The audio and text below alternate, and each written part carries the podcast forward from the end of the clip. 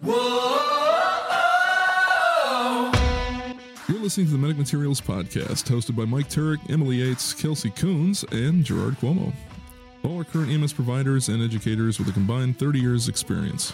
Each month, we discuss EMS news, medical science, and review actual EMS calls, bringing many educational opportunities to the listener. Portions of the calls have been altered to protect the privacy and identity of all involved. And welcome everyone back to the Medic Materials Podcast. My name is Mike. I'm here with uh, paramedic Gerard, EMT Emily, and uh, paramedic intern Kelsey, as always. And today we're we're joined with a very special guest. We uh, we brought in. no, not not a very special guest. All right, sort of special. Special-ish. Uh, so we're here with Steve. He is the uh, chief of operations for the uh, last seven years of a uh, countywide ALS first response agency here in uh, upstate New York, and and uh, that is for you know the shorter version, an ALS fly car system. Um, you can talk louder because I can't hear you at all. Oh, sorry. Is that better? That's much better. Okay. Um, like I said, eat it and speak with your chest. Um, so we're gonna we're gonna turn it over to Kelsey's rig check here in a second, but um, we're gonna have a, a discussion that's actually a listener led question. I got an email uh, a while back from a listener, uh, Steven, and um, he was asking us to discuss ALS fly car systems because he's transitioning his service into an ALS fly car. And, and knowing that Gerard, you, you and I worked in one, um, you know, I felt it was good to bring Steve in to give the operational side of things from an administrator point of view instead of just a. Uh, you know, provider side, point yeah. of view. So uh, we'll go with the uh, Kelsey's rig check, and then we'll get started. So, guys, we have officially reached over 840 subscribers on our YouTube page. So, thank you to everybody who subscribed. That is a huge number. Um, keeps our- growing. Yeah, it does. I don't understand. He's good. um, but our next goal is going to be to get to 900 subscribers, and then after that, we're going to shoot for a thousand. Go big or go home. Today, we're going to shout out our listeners in Kentucky and Bangladesh, and our Patreon listener Dakota. And if you would like to be like Dakota and get a shout out on the page and get special perks and join our team of VIP providers, we will be releasing our third Patreon podcast soon. So make sure you sign up and become a seasoned provider or a salty medic to give that a listen. And of course, today's episode was sponsored, not sponsored, but brought on by a person who sent us an email. So if you want to be like that and you have a cooler, interesting call or discussion that you want to hear us review or talk about on the show, fill out the survey monkey below. All right, so uh, with Steven's permission here, I'm gonna I'm gonna read uh, the email that he sent, just so listeners and you guys have some context on what brought along this conversation. So, uh, first off. Awesome. He says, loving the show and can relate to the around the table format, which is something that we strive here to to bring because I don't hear it all that often. Uh, and he says, uh, so loving the show can relate to the around the, the kitchen table format versus the Mr. Big Smart and Stuffy Paragod. I love it. um, he says, I currently work in uh, South Carolina and um, he got his EMS start back in Maryland many, many moons ago. Um, he was brought up in the fire EMS system that utilized the chase car concept along with a tiered response. So fly car, chase car, whatever you want to call it. Um, he says several counties in Maryland, uh, Delaware, Pennsylvania, New Jersey still use this. Um, and he goes, however, in the county that he's in, in South Carolina, they're moving to that system starting um, last month. And um, he their county is going to be the only county in the state of South Carolina to do that. Uh, this moves uh, is in response to the growing national personal uh, personnel EMS shortage, especially within the paramedic realm. Uh, I just thought it would be cool for some of your listeners to hear about the fly car, chase car, uh, QRV concept, which yeah, curves, Curves. which are um, what did we say they were? Quick response. Quick response vehicles. Thank you. Ruse in Canada. Yeah, ruse. I think that one's my favorite. Yeah. Ruse. Um, What was that? Rapid response. What? Rapid Yeah. response. um, Unit. Saru. Roads. so the ruse getting their Tim Hortons. Um, Um, so I just thought it would be cool for some of your listeners to hear about the fly car chase car uh, QRV concept of providing ALS and tiered responses. Um, I know that talking to friends and past coworkers in Georgia that are are hurting for staff, they have never heard of the QRV concept uh, except for supervisor type vehicles. What? Um, their system, they will have 14 uh, ALS QRVs on a 24 72 rotation and 20 BLS transports to start. Um, and it's, again, a brand new concept for their you know their area. So I know Steve, you did some research into um, their their system. Um, I know there was a JEMS article on it as well. Uh, Steve kind of alluded that they were you know put in JEMS for this new concept down there. So Um. I guess where I want to start is you doing the research into what their system is. How is that kind of similar to what you manage now? Um, so it's interesting because what they are doing is they're consolidating a number of um, providers who it looks like previously segmented the county um, similar to you know a town ambulance service like we have around here but these look like private providers. Um, so they're consolidating those. There's going to be one transporting agency and then the county is going to run the paramedic service um, and it'll be the qrv Hmm. um, so it looks like it, it's still going to be a separate entity that does the transports, and then the county is going to provide the fly cars. Um, so the similarities to us is that um, we provide fly cars for an entire county. Um, there isn't just one transporting agency, however, we have a number of towns that transport, um, but we provide the paramedic service for the for the whole.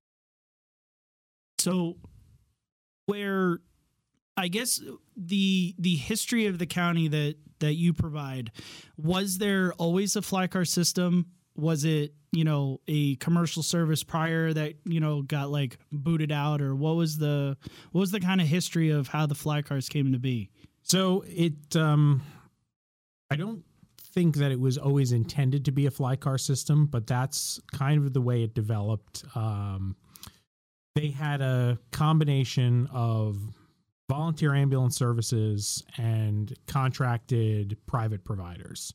Um, unfortunately, the county is pretty rural, so it's not a lucrative contract for contracted providers. So, um, my understanding is that more oftentimes than not, the contracted provider that was supposed to be in the county wasn't. mm-hmm. Um, so, so it grew out of that um, lack of availability of paramedics um, to provide paramedics in a fly car to supplement the the volunteer system. Mhm. You know, unfortunately, volunteerism is what it is, um, and there is more and more requirements for EMS providers. Uh, it's harder and harder for people to volunteer. You're working multiple jobs, both family members. Um, you know, so in uh, in 2000 is when the uh, service started, the fly car service, um, and it started small. It started with just a couple of towns, and over the course of about three or four years, it grew to encompass the entire county. And how many trucks do you typically run on a daily basis? Like, is it still? I know you said the it, encompasses the county. Your county is very large. It's not like you said. It's very rural. There's only you know slight pockets of populated areas. Right. How can you like? How many trucks does that take to cover? So uh, the county is a roughly 650 square miles, and we cover it with five medics 24 seven. Yeah. Sounds like the county I worked in, they covered it with one. Yeah, Me. and and, and, and, you know that was and that was something that I wanted to kind of talk about because you had experiences in a not so great you know fly car system where there's one paramedic for 600 Almost square miles. same- yeah. You know, and here territory, yeah. your system's covering the same with five. Yeah, I mean there were ti there were days literally where, and I know I've told you the story where, you know I'm with someone who may or may not have a stroke, and then I'm kind of like leaning more towards stroke, and hey, Delta response in the south part of the county for a diff breather, and I'm like, 45 minutes for me to get from here to there, leave the stroke, go to the diff breather. Right. Shit, I'm I'm here. I'm Yeah. here now. I'm taking this patient, Mm-hmm. and uh, turned out it was a stroke, but he stroked right in front of me. Right. You can only But, treat uh, one at a time, Right. right? I can only do one at a time, and it was literally one of those things where you had to learn, you know, what what you Triage. could and couldn't get away with as far as, um, yeah, triage basically. Uh, you know, radio triage. Okay, this is by the time I get there, it's not. You know, I've got, I got this patient here. I'm over here. I can't be in two places at once. Who needs me more?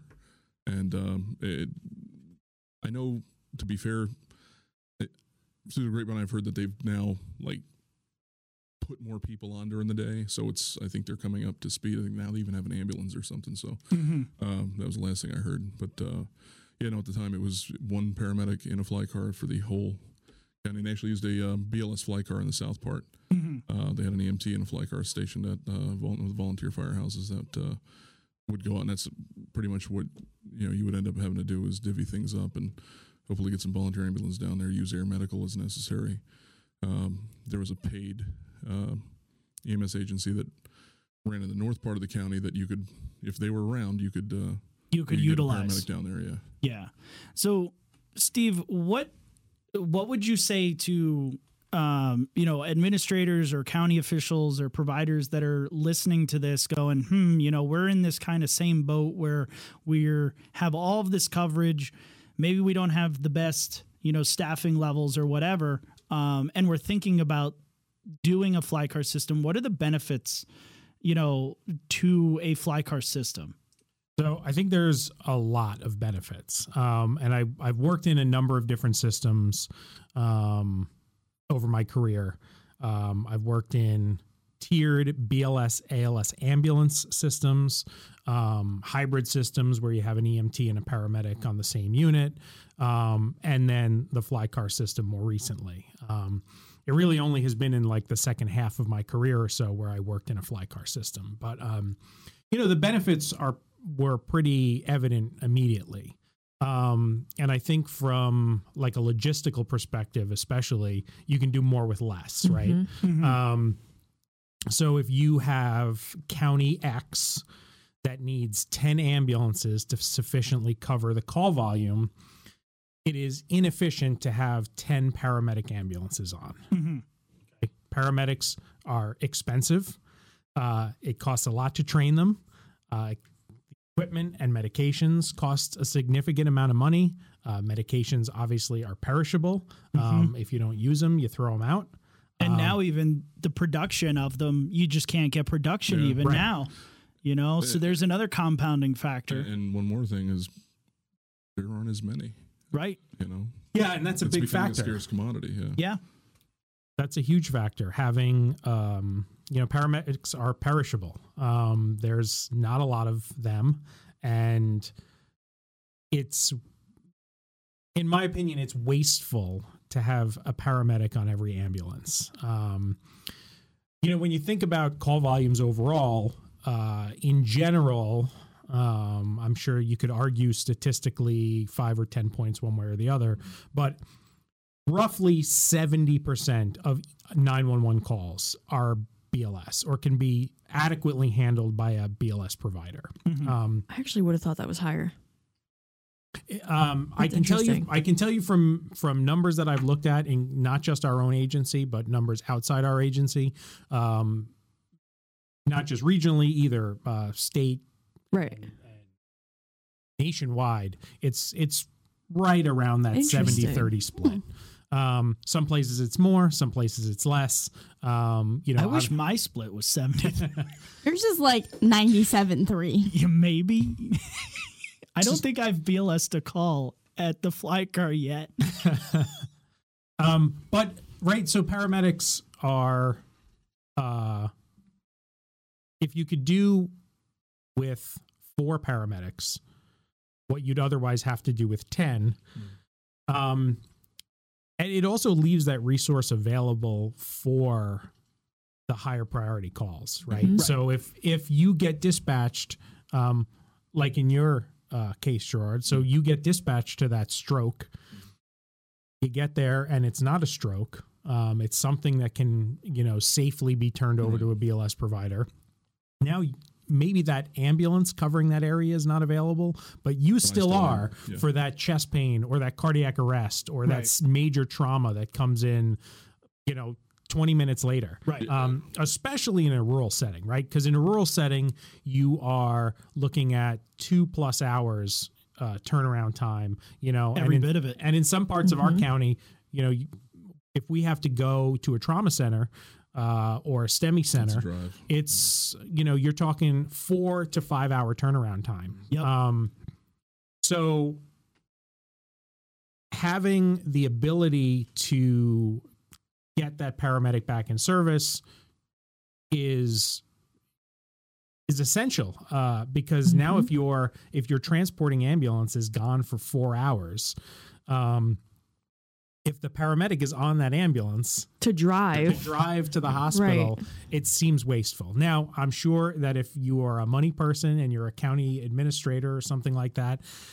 and you're looking at the cost of a individual versus equipment, you would probably say, well, to have 10 paramedics and five fly cars or 10 or uh, excuse me 10 ambulances and five fly cars or 10 ambulances and four fly cars well you're still paying for those bodies so Mhm. even though it may be a savings of you know uh, $30,000 per monitor and maybe t- you know $10,000 worth of drugs per vehicle per paramedic vehicle um you know the cost of training the paramedic paying the paramedic the uh, the retirement the health benefits and all that stuff out of an additional person outweighs the having consolidating and putting putting that person on an ambulance Mhm.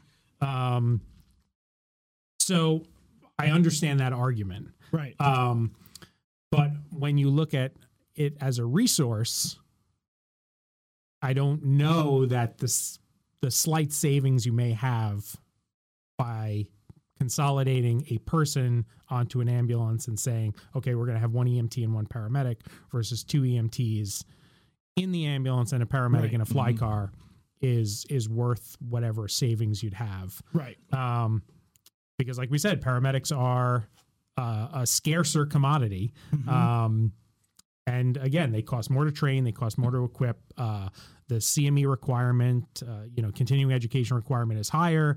Um, the the skill set is higher. Um, and there's burnout right? You have to worry about burnout. And if you are a person that goes to school for however long uh, paramedic training courses a year to two years plus the continuing education and and everything else that you have to keep up with to be a paramedic um, do you really want to drive seven out of ten times to the hospital right. Right. um, I mean, you were just you and I were having that discussion the other day, Yeah. Gerard, in the fact that you worked a twelve hour shift at one of your agencies and you drove Yeah. every call. Didn't didn't do a single thing. Didn't do a single Drove thing. all day. I So I mean driver. that to you is a waste. You Yeah. know, I I like I started my EMS career as an MVO. I was not Yeah. CPR certified. I was nothing. I was literally a driver all day. I was paired with an EMT or a paramedic, and they did everything. All I did was Yeah. drive everywhere.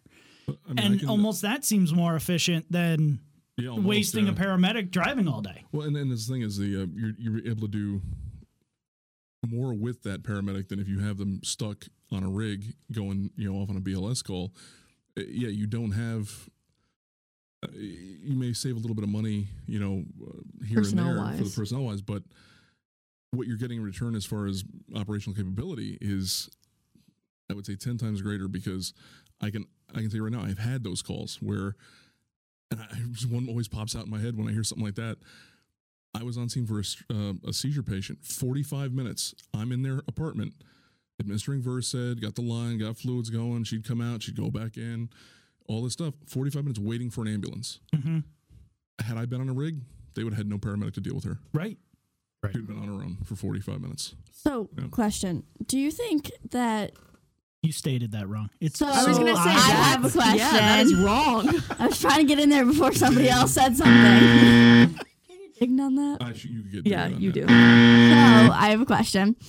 Do you think that mindset will affect your providers though? Like, okay, well, there's only two other ambulances in ser- or two other paramedics in service, so I'm just going to send this BLS. I, mean, I can tell you honestly, it ne- that that mindset never. I, I never had that mindset. So I'm gonna say, you personally. and Kelsey me and I are on the yeah. other end of this. I- So I we are the BLS ambulance. yeah. And how many I'm like times does somebody look at you and be like, "Oh, well, there's only well, there's Yeah. only three medics in Yeah. service, so I'm gonna let you take this." I'm like, "Well, you only have four to begin with, so I think our odds are pretty good." Let's go. But but that's true. Looking at Yeah. it from the other perspective, you know, you guys work on the BLS side and deal with the paramedics coming onto your truck. and Sometimes either, it feels like kidnapping trying to get them to go with you. right. And you know, and I think Pretty much Honestly- strategizing. Thank you. I, I It feels like kidnapping. I'd say it was Yeah. kidnapping. I, I think a lot of it comes down to though you know culture at the agency right like you know individuals will make their own decisions i mean gerard and i rarely bls things so you know for for me to like i it's funny every time that i bls something in the fly car i cringe for the next hour because i'm like i they're gonna die three minutes away they're dead and It's gonna be that I- one time that toe pain just travels. Right. and I BLS'd it and it, it totally could have or should have it like and, and I second guess myself, but that's that's me as a provider. You know, I I don't know if there are providers out there that would do the oh well there's you know, I'm the last paramedic in the county. You know, y- you were the only paramedic in the county. I've been where I am the sole paramedic left in my county and I'm just like now I know how Gerard felt. you know, what I- like I- what I've what I did for myself, and I mean, I think I, I did it without realizing it. Is um, I ended up building up a pretty good rapport with all the little volunteer agencies out there, all the people that would show up on scenes, you know, three o'clock in the morning out of the kindness of their heart, and um, you know, always treated them with respect. You know, had good rapport with them, and you know, when I would go to them and it was you know let's say an obvious or maybe a borderline BLS call, and I would ask them, you know, would you guys be okay if I let you take this to the hospital?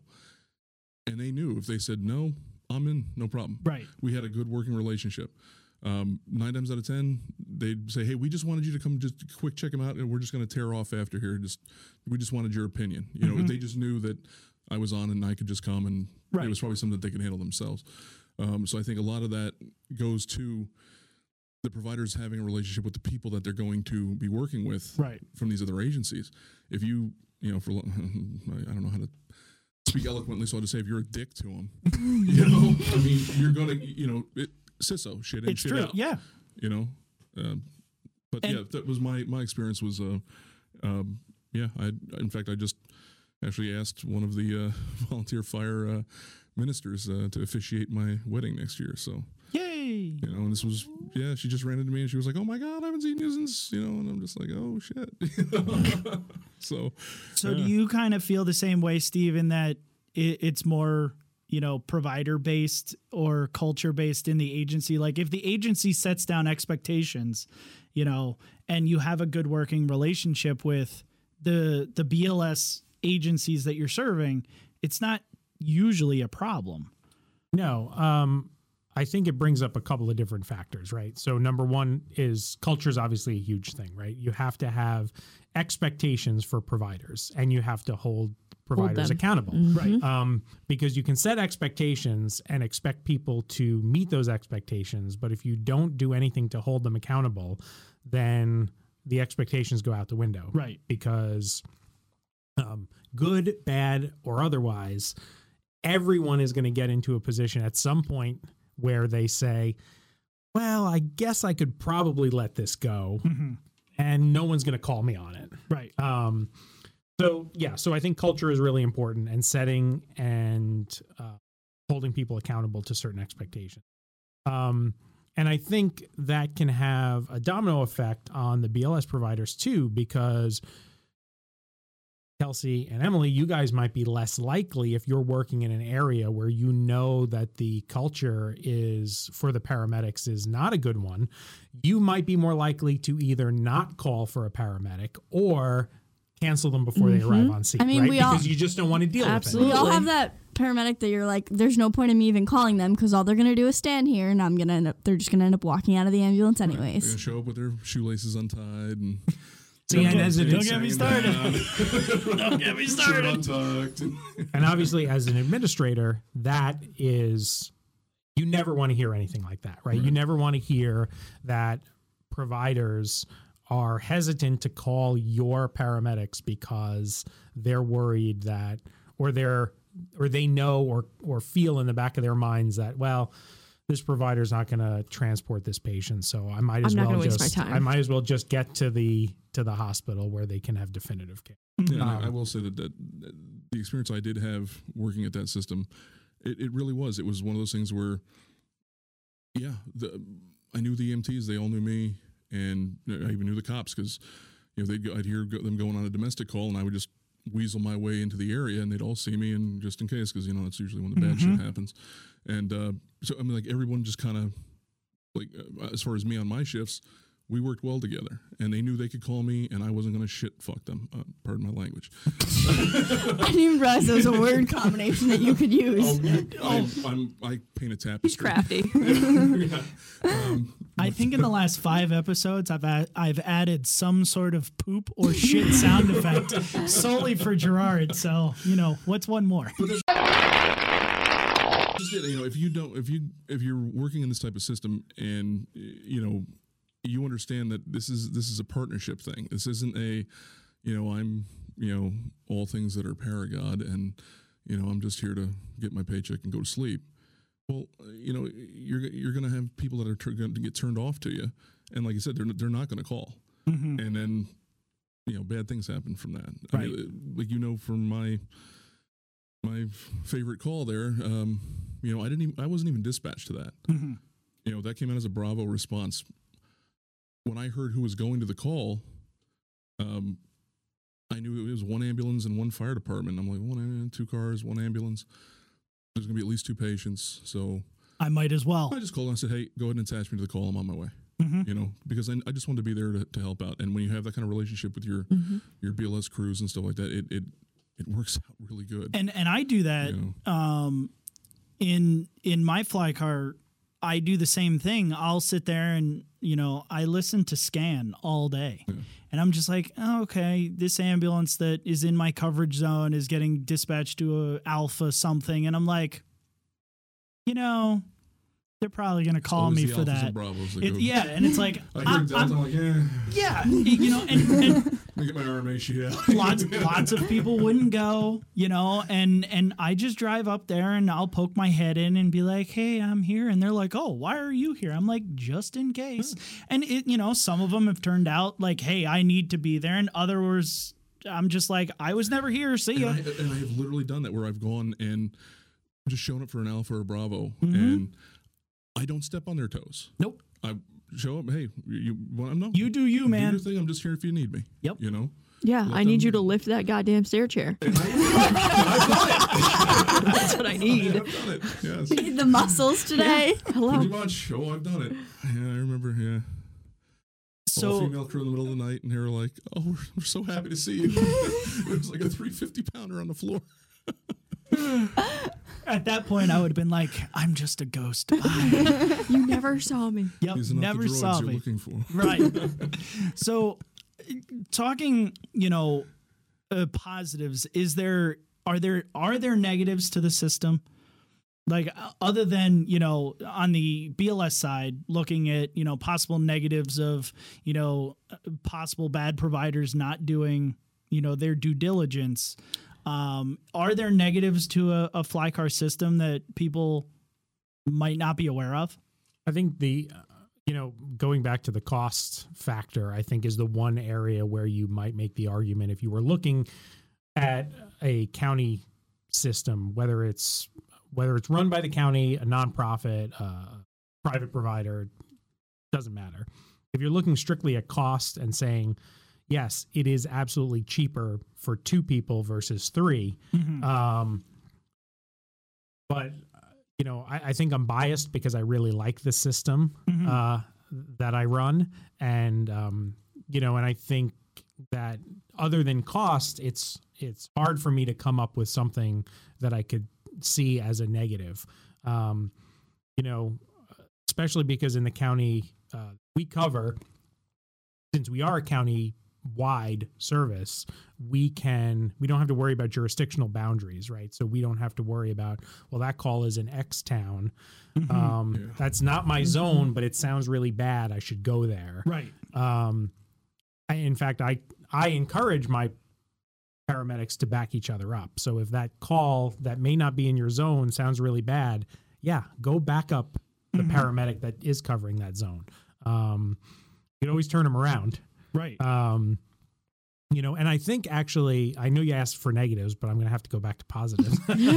Damn it! Um, And turn around. but it actually so when you talk about the providers right um if you're in a system where you you know uh, i'm calling it a hybrid for a back of lack of a better term but where you have a paramedic and an emt on the ambulance um maybe you both can speak to this but if the paramedic is the one taking in all the serious calls and the emt is the one taking in the less serious calls Mhm. um, I think you lose out on an opportunity for um, making better EMTs. Bingo. I I Hundred would percent. I was yeah. totally gonna bring that up.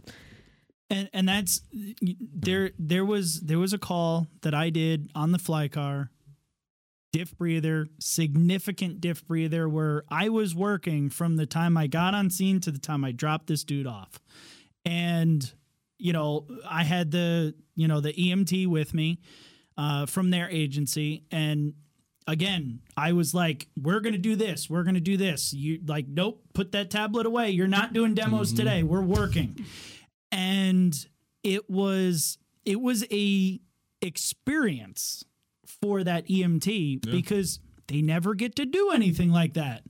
And they actually came up like two weeks later and was like, I, I just want to thank you for allowing me to do everything that you allowed. Like, Yeah. I was like, here, set up a neb. Yeah, and they were like, we never set up nebs. Like that. That's a paramedic thing. They don't ever let us do that. And I'm A like, BLS skill. I'm like, sorry, you, I had And better things to and do. That's where the mindset of, oh, I'm just an EMT comes Exactly. right. You know, You uh, know, so I could totally Yeah, see that would be, I 100 percent agree with that. you know, Yeah. it- her and I were on a call at that time where, yeah, get in the back, uh, the place we would go and do mutual aid to, and uh, get in the back. She's driving, or, or you went to follow us or something. And the one I was with from that agency, from that volunteer agency, I was like, all right, we're gonna you know do a four lead, and she's like, a what? a what? At- at clipboard in hand. Yep. And uh, I said, you don't know how to do a four lead? No. Okay. Well, we we're gonna learn today. Put the clipboard down. Yep. Here you go. Here you go. Here you go. Real simple. Mm-hmm. I And think she was- that's and she was like, wow, that's really cool. I But never that's did a that cul- that's Yeah. a culture. Like even on our BLS ambulance that I ride on, like I'm on a serious diff breather. I turn around, my partner has a clipboard. Like, what are you doing? I Yeah. need your hands. Yeah. I actually snapped at an EMT the other day. Me too. I've saved I- 10 I lives felt- with this clipboard. well, and that was it. I was like, put the clipboard down. No life has ever been saved with a clipboard. Like, we don't got time for that. I think that's where I've benefited seriously as a third at the one agency because like I'm used to if it's a BLS call, I'm in the back and I'm being an EMT, but if it's an ALS call, I'm also in the back being an EMT. And I think that's why like my transition over to a BLS ambulance and a fly car was a lot easier for me because one of the first calls I did that was a little bit more serious, the medic looked at me and I was like, Do you want a 12 lead? And they're like, You know how to do that? And I was like, yeah, like this is what I do. I'm a third. I give. I'm your extra set of hands, and like they're not used to that a lot of times. And I Yeah. think that's another positive um, to add on to uh, Steve's is as a paramedic being in the back, you know, in a fly car system. Guess what? Nine times out of ten, I get an EMT in the back with me. Right. You have help, Right. Right. you know? I'm not there. You know, the one man band. You know, trying to you know pound the drum, play the guitar, and blow the kazoo at the same time. You know Right. what I mean? It's it's it's it's nice when you can okay, here you bag, I'm gonna do this. Yep. You know, and then we're gonna we're, we'll figure the next part out. You know. Yeah. and and having the having that set of hands back there um so i'll do another positive um so you have so Tony, Tony Robbins would be really proud of us. Yeah, right? the power of positive thinking. so one of the other one of the other factors would be right if you have a serious call um you've got somebody back there who can help you versus having to take a second ambulance out of service Bingo. because if you only have two providers you need a second set of hands maybe you don't need another paramedic maybe you just need somebody to to bag Right. to you know to help set up to you know whatever Squeeze the IV fluids. Right. I, I mean there's a myriad of things that somebody could simple as that. yeah, Right. But having that set of hands in the back of the ambulance, but and and like I said, that, those teaching opportunities, right? Mm-hmm. Because so maybe you and Kelsey are working together. You've got what five, ten minutes on scene to to you know stabilize your patient. So she's getting that five or ten minute interaction on these serious calls, and then she's in the front driving for half an hour, forty five minutes. Right. Whereas she, if you are in a tiered system with a BLS ambulance and an ALS fly car, now she's in the back with you for 45 minutes treating this really sick patient um, and getting you know benefiting from your knowledge but also you are making her a better provider because she's seeing more she's seeing more stuff Right. right She's not mm-hmm. just driving. yeah Right. I think that helps out too, especially if you're thinking like long term. I just saw that one really serious call. Now, tomorrow, my paramedic's 25 minutes out, but it's the same thing. And now I'm a little bit better prepared for, okay, I'm not having that oh shit factor because I was driving and I was checking in the rearview mirror that you haven't tipped over yet. Right. Like, And you know, there's And like Emily says, thinking that she didn't go to paramedic school. I still think that every day yeah. I mean, she went to nursing school and makes more money than both of us. So, mm. you know, mm. and hate it even fool? more than either of you. So I mean, who is the fool? yeah, who's the fool? So, you know, it, one of the things that I look at too is the and, and this kind of can go positive or negative depending on the the paramedic provider, but you know, Gerard in your system where you were the only fly car 45 minutes treating one patient, right? Before you can get anybody to come and be like, "Hey, you got family, the patient, and yourself," you know, and um, and I think having those types of long wait times for a transporting unit can better the paramedic, but it can also really it, it can help the administration figure out well maybe this one's not gonna cut the mustard.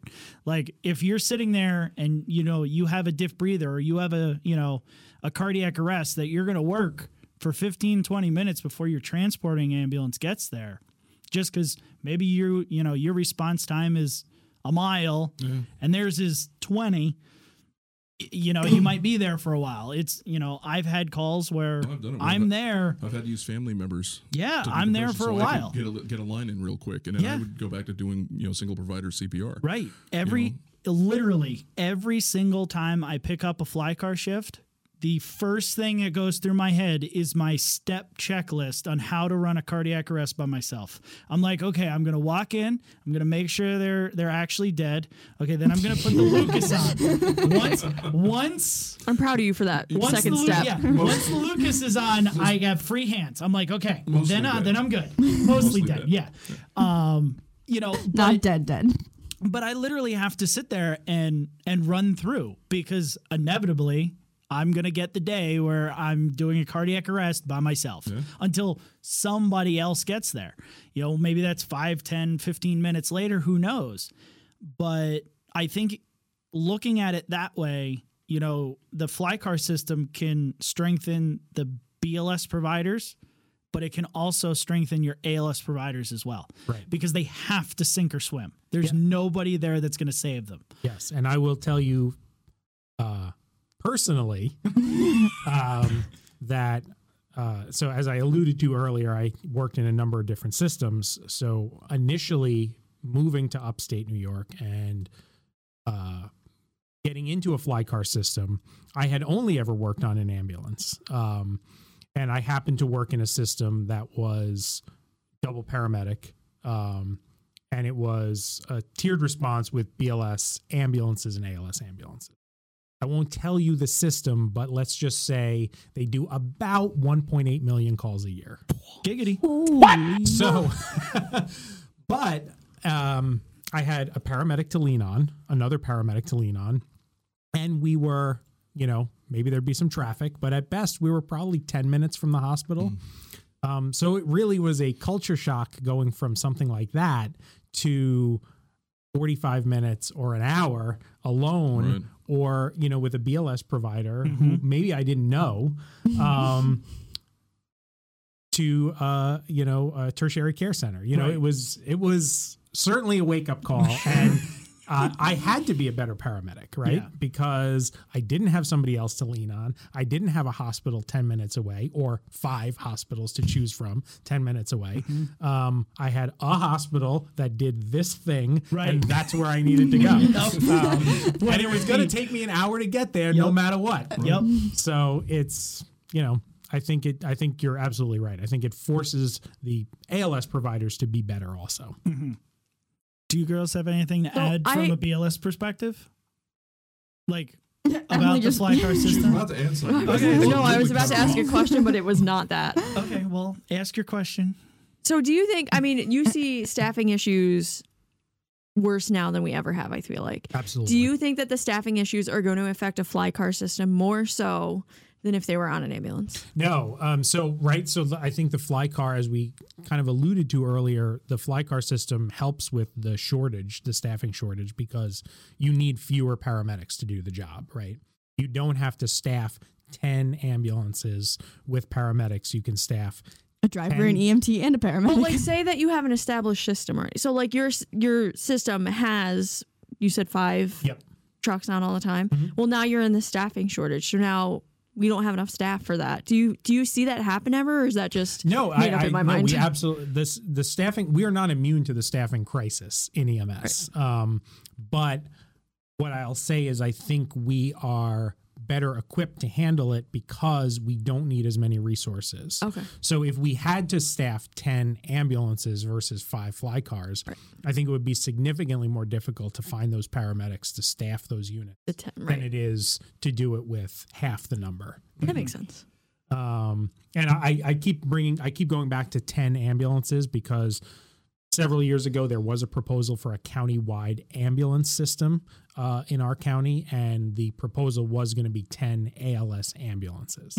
Um, and when I think about the the staffing those 10 paramedics, it It's you know, cringing. It's Yeah. yeah, it's it's tough. I mean, you know, I, I think we see universally um, staffing shortages in EMS um, on the BLS just and across ALS the level. country right now, Yeah, anywhere. across the country. But we also see um, that staffing shortage in hospitals. Yep. Um, so that that speaks back to the turnaround time, right? So now if I'm if I've got a paramedic out of Yeah. service for four hours, uh, Add that didn't more. need to be right. Right. um, that paramedic can still be in service while that ambulance is waiting at the hospital. Right. Um, you know, Yeah, I I literally had one like that um, the last shift I worked. Brought the patient in to where you work, and uh, Sorry. so no, no, Not for we're long. discharge that patient in that room, but that's your room, so go stand over there. You know, fifty minutes later, we're still standing there, Yeah. and I'm like, okay, Sorry, I had I an can pay ICU by the hour, patient. whatever. But this was an ALS ambulance, not in service, hmm and we were just sitting there.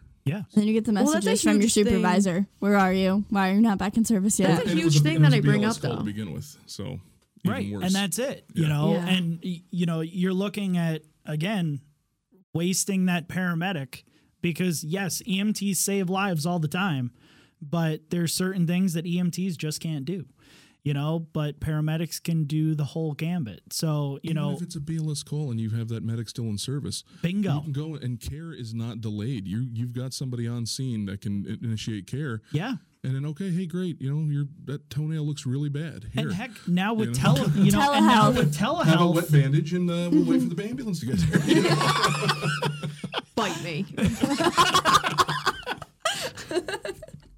but but that you know that alludes to the whole you know community paramedicine community paramedic fly car system. You know uh australia was one that started it uh very early in in their because their system is province wide. So, you know, they have five, four or five provinces in the country, and each province runs their own EMS Yeah, agency. got so, New South Wales and right. So you. Yeah. right. So y- if if you work in EMS, no matter what level, you will work for the province government because they run the EMS. The only volunteers in that entire country are in the bush Yeah. because that's where they need to be.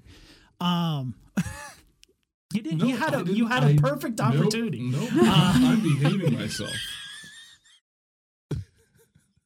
when we have a guest, I behave. Okay, I know that. I know. Um, but uh, but yeah, they they sectioned off a Didn't even drop um, giggity. they sectioned off uh, Did I? Sorry. a uh, a portion of their paramedics to solely be in fly cars as community paramedics. So they go out and you know they do telehealth, they you know do like well now visits, you know, home checks, this that the other thing, and that's all they do. They don't do any of the 911 response or anything like that. there you go. and um, you know, and I feel like that's something that service. out here you should um i feel like that's somewhere that paramedics and fly cars can get to Yeah. uh, Well, so that takes that that piece of it, right? So you're not taking an ambulance out of service to do those things. Um, if you're a paramedic in a fly car, so I think I think the fly cars. One of the reasons that I really like the fly car system is because I think it gives an opportunity for a more dynamic service, right? You're able to. Uh, so we already said you can do more with less, but you can just do more generally because now if you're if your administration looking at finances right taking an ambulance out of service to do a telehealth visit or do some kind of community paramedic um, function that's a paramedic that now cannot transport or it's pardon me that's that's an ambulance that can now not transport a patient. Right. Um, which is lost revenue Right. And I hate to look at it that way. Um, but being able to do things in a fly car, uh, like I said, makes it for a more dynamic system because you don't have to take an ambulance out of service. So you can do a telemedicine visit. You can do a wellness check. You Yeah. can do, um, you know, we have paramedics in our system that are on a technical rescue team. So now, if that paramedic is tied up on a technical rescue for two, three, four hours, you're not taking an ambulance out of service. Um, Right. And you still have a provider with the team that can not only care for the patient, but care for, you know, if God forbid one of the rescuers gets hurt. Um, so, you know, uh, we had uh, during the pandemic, we had uh, medics who would were trained to do vaccinations and would go do in home vaccinations.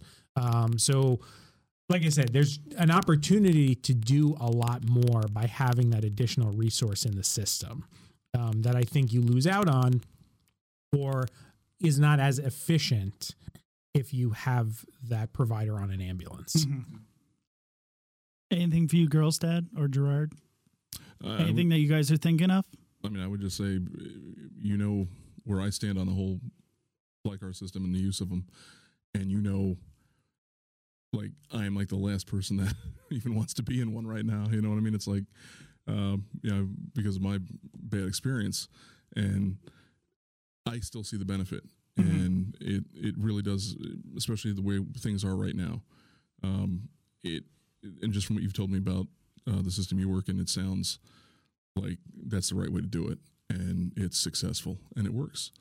And i wish more places that are you know i don't want to say complaining but you know constantly sending out emails oh we- staffing issues and you know we need a full crew here and a full crew there and a full crew here well you know I, Think outside the box. yeah Yeah. the- the- you're not adapting to this to the you know to the situation right you know you're, you're still trying to do things the same way even though the times have changed Right. And I think that's You know? where this whole conversation stems from is this county decided, hey, we we have this significant problem that we're not solving with mm. conventional means.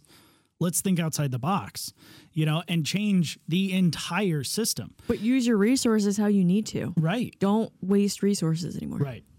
Yeah, and and you know, again, if you're talking financials, you know, you could look at it and say potentially that yes, paying for three people versus paying for two people is more expensive, but can you put a price on that the Capability. the capability, Yeah. but more so the the the the the perishability of the skills and the the overall strain on the system of trying to staff more than you can reasonably accommodate. exactly. Um, right because you know i look at it in if if an ambulance company that's running a standard ambulance you know emt paramedic and they're running five ambulances but they can't staff three of them well now they they can't staff their five ambulances Yeah. that they've said to their district we will have five ambulances on. So now they're calling in mutual aid they're doing this they're doing that because they're short staffed whereas you know in the county that you work in and run this agency, there's you know five or six different BLS agencies, and then there's you know the five ALS fly cars. You always have the ability to, oh, okay, someone you know called out sick or whatever. We still have four fly cars, which is sufficient to cover the county. But the thing You is, know? too, when you have those ambulances and you're like, oh, we can only staff three of them. Well, those three are out. Now I'm getting mutual aid. I'm still waiting to get care. Right. When you have this system, there's so many other options that you're not delaying patient care. Right. And not to mention, let's talk let's talk money. You've got two rigs sitting idle or three rigs sit, Yeah. sitting idle. How much doing money are they making? In my former life, we had a little saying: if those engines ain't turning, we ain't making money. hmm So you're you're losing money that way, and I have to I have to assume that running fly cars is probably a little cheaper than ambulances. Yeah, well, obviously you're only paying for one provider, so Right. uh, you Well, know, even the, the like maintenance and Right, the upkeep. the right, the overall physical- yeah, the overall cost of the vehicle is you know you figure probably a third of what an ambulance costs. Mhm. Um, and again, you know, so we can look at money two different ways. We can look at yes, the retirement, the benefits, the et cetera is going to cost more. It's not going to even out on what you'd be saving for a monitor, a Lucas, drugs, a Right. video laryngoscope. You know, you you name it. All your toys. Um, but you know, when I go into my office and I look at the giant box of medications that are expired because they haven't been used, um, that have to go back to a reverse distributor or, pharmacy or whatever, the you know, imagine that was double because you had Double the ALS. you know Mm. right. um, and, and it's wasteful you know it- it's wasteful um, you know having six cardiac monitors versus having to have 12 Right. um, you know being able to so doing more with less right so when we purchased our our cpr devices our automatic cpr devices one of the reasons that i thought it would be prudent for us to have them versus the bls agencies is well number one we're going to go on every cardiac arrest anyway hmm and number two, instead of you having to buy for seven or eight transporting agencies, if you needed to stay, put one on all the ambulances because maybe the ambulance that the Lucas is on is out of service, Exactly. hmm now you're talking about having to buy maybe 15 devices versus having to buy five. Right. So I think there is those economies of scale with equipment. Yeah, yeah. Um, and uh, you know, and like I said, you know, a fly car is a third the cost of an ambulance. Yeah. You still need that ambulance, Right. But, um, I, mean, you I- know- I mean, even imagine the the upkeep and the the you know the Just the, maintenance, cost. and the- You know, thinking. You know, you know, most of them are on an ambulance versus changing brakes on a you know Explorer. right, You and know? that's it. You know, no matter what, you're looking at an SUV type. You know, some of them even run. You know, smaller. Um, If it's Dubai, it's a Lamborghini. yeah, man. You know, why not? Wants the Lamborghini. I wouldn't fit in a Lamborghini. I'd like to see you try. You see fat guy in a little coat. Um, anything else? So I do have a question about what do you think feedback mechanism wise you have to have if you're going to have a fly car system? So like you have a paramedic and an EMT on an ambulance, you know, that call goes in BLS, should have gone ALS, it's pretty easy to, you know, figure out the long term consequence. But you turn over a patient, you don't see what happens after my charts are in. You get what I'm saying? So like I you a paramedic turned me, a patient over to me, I drop him off at the hospital, say there's a bad outcome. If you're not directly connected to that agency, you're not going to see, and that paramedic's never going to find out. Maybe they ask, maybe they find out, maybe they don't. So, what type of feedback mechanisms do you have to have between like a countywide fly car system and all the little towns that supply your transporting agent? So that's a really good question. Um, I think It's actually Damn, that a like a really really good good question. was. I've been thinking about how to phrase that for the past like 10 minutes. And I'm over here like you know pooping in my hand and throwing it. Seriously, Jesus. like- come on. That's a great question. so it depends on a couple of factors, right? So one, how big of an agency are we talking about? You know, if we're going to use my agency, um, I think we are small enough that we have relationships with the administrators of the BLS agencies um, and the providers from those agencies to say, hey, um, you know, we had this, you know, we had an issue or we had an incident or, you know, one of my providers was concerned that this, you know, this paramedic turned over this this call. Um, so I think having good relationships with the administrators of the BLS agencies is important. Um, we also have the benefit in our county of a lot of our BLS agencies share the same medical director as the ALS agency. So you're going to get that feedback that way. I noticed that. He has the whole county, literally the entire county. Yeah, there's there's three or four towns, uh, but you know that's that's important, and and he's a local ER physician, so he sees a lot of the patients that come in. Um, you know, not everybody has that, so I think have making sure you have those relationships, um, and again, holding those people accountable, right? So making sure that you have a quality uh, a quality quality improvement uh, Yeah. system, right? Um, and and that those charts are being read, um, and if there there is question, reviewing the BLS chart uh, along with the ALS chart, um, and that's where those relationships come into play, right? Um, we could probably talk for another hour about the benefits of it being one system versus multiple systems. Well, that's actually what he had too, wasn't it? The email was a system as a whole. They're just putting fly cars in Yeah, it. they're Right? just Yeah. separating it. So like So County X is supplying him. 10 Yeah, ambulances so- and five fly cars. Right. So Yeah, so it looks like based on the the bit of research that I did before the podcast was the they it's going to be a private provider providing the ambulances and the county is Gotcha. providing the paramedics. Okay. yeah, But you're and still so but that's still uh I think they said they had 9 transporting agencies before. So you're still consolidating to one. And again, Right. that that eliminates those jurisdictional boundaries, you Right. have the economies of scale. I mean, we could go on, but outside the scope of this podcast. that's that's Steve's soapbox. we all have Um, our, our but- but- particular one. but having those paramedics under, you know, instead of having it be five agencies or six agencies, having one paramedic agency that is accountable to one medical director, one administrator, one way of training. yeah. Yeah. So right, so that's, That's hugely great- valuable, Yeah. right? Yeah. So now you don't show up and maybe paramedic from town Y shows up Mhm. with paramedic from town X, but they You're have different the medical same- directors. Right, They're and they're, trained uh, right. differently. They have a different skill set. They don't use the same equipment. Yeah. Um, you Now know, you're like, uh, So, do, do you put any? So, there's a system uh, in a county south of here uh, that runs transporting ambulances, but then they also staff a certain amount of fly cars that have two paramedics in them, and they have two sets of ALS gear, Why? so that so that their their thought process is is thing. their Watch. their Just watch. their they send a medic and leave the, the other one in service. Right. Bingo. So they'll respond to a call, say call for a diff breather in, you know, zone A, and one of the paramedics will take it and they'll go off to the hospital and then they the other paramedic calls in service and they're just so busy that that that you know paramedic provider that stayed behind is literally on another call in the next six minutes.